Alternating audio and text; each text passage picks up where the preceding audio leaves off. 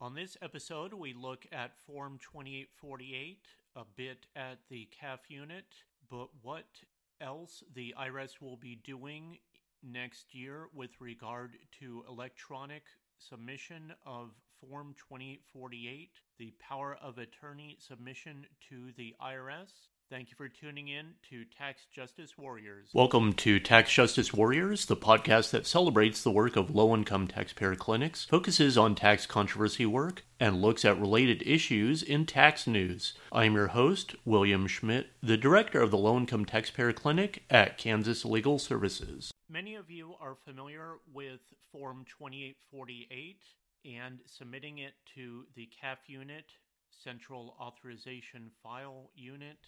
Most recently, with the pandemic, there have been issues where the CAF unit is taking longer to process 2848 forms. They say they want people to only submit one form, but there are practitioners who submit more than one, and there is certainly confusion for practitioners when there is a long delay between processing times to know when it is correct to resubmit the form because of an issue. Now, in what I have observed, it is taking in the neighborhood of a month to see some of the power of attorney forms being processed. Normally, it would take about a week, and this will be tougher with November and December because often within the IRS, people take off some vacation time or departments shut down so that people get their vacation out of the way before the tax season ramps up once again. But there was a news item I wanted to bring to your attention. On November 19, Sharon Fisk, that's S-H-A-R-Y-N, Fisk. She is the director of the Office of Professional Responsibility, that she published an article in the IRS, A Closer Look. Now that is CL-20-06. It was published on November 19, 2020. And the title of the article is Electronic Signature Options Will Simplify Third-Party Authorizations. So for one, she reminds us that the Taxpayer First Act of 2019 requires the IRS to provide digital signature options for Form 2848, the Power of Attorney, and Form 8821, Tax Information Authorization. So she acknowledges that there have been issues due to COVID-19, but then she turns to what is coming ahead. So I'm going to quote from her article. In January, we plan to launch a new IRS.gov secure submission platform and a new page, Submit Forms 2848 and 8821 Online, that will allow tax professionals to upload third-party authorization forms electronically. Tax professionals will enter their secure access username and password or complete a secure access registration to authenticate their identities. Taxpayers and tax professionals can sign the forms electronically or with ink and then upload the image of the form to the IRS. Let me make clear, this new online submission process will not eliminate the reviewing and processing time by the CAF staff, but it gives tax professionals and taxpayers a safe option to electronically sign and upload these critical documents without an in-person meeting. Especially in these uncertain times, keeping taxpayers and tax professionals safe is a top IRS priority.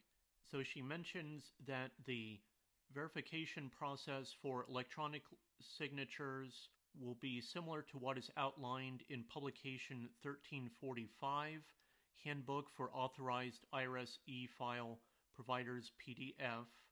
That is in order to prevent identity theft. Now I am going back to quoting, This new IRS.gov third-party authorization submission process will not be the only electronic option for Forms 2848 and 8821. Next summer, we plan to launch a platform called the TaxPro Account. At launch, the TaxPro Account will serve as the point of entry for tax professionals to electronically initiate and sign an online third-party authorization form.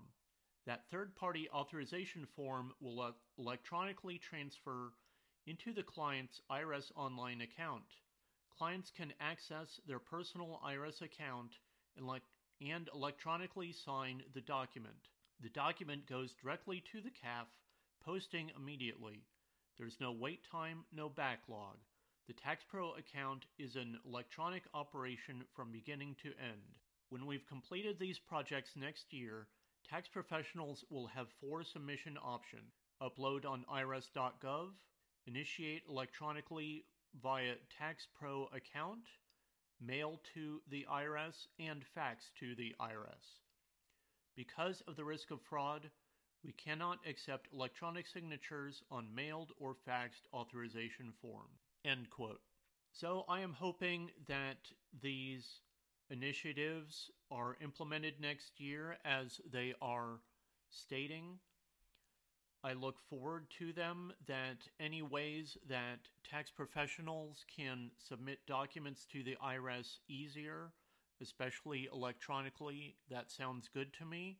Truly, the times that we are submitting these 2848 and 8821 forms, this is to represent an individual before the IRS, and it will resolve an issue with the IRS that will reduce their workload. So it is hopefully done to help everyone out in the process.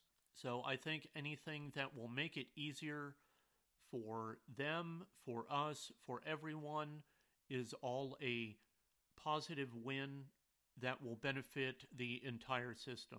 So I really wanted to highlight this news item. I hope it is as groundbreaking as it sounds like it will be. I hope it benefits everyone as best as we can. This is a shorter episode because it is Thanksgiving week. So certainly for those of you who celebrate Thanksgiving, have a happy holiday. I hope that all of you have some things to be thankful about that we can all share, enjoy with family and friends, and celebrate what we have to be thankful about with regard to taxes and everything else in life. Have a happy holiday season. Thank you for listening to Tax Justice Warriors. Thank you for listening to Tax Justice Warriors. We have a Patreon page if you'd like to support this podcast. Providing monetary support for this podcast helps with expenses like equipment or travel to tax conferences. Supporting this podcast through Patreon comes with rewards, so check out our Patreon page. Please rate or review this podcast because positive reviews help get more people to know this podcast exists.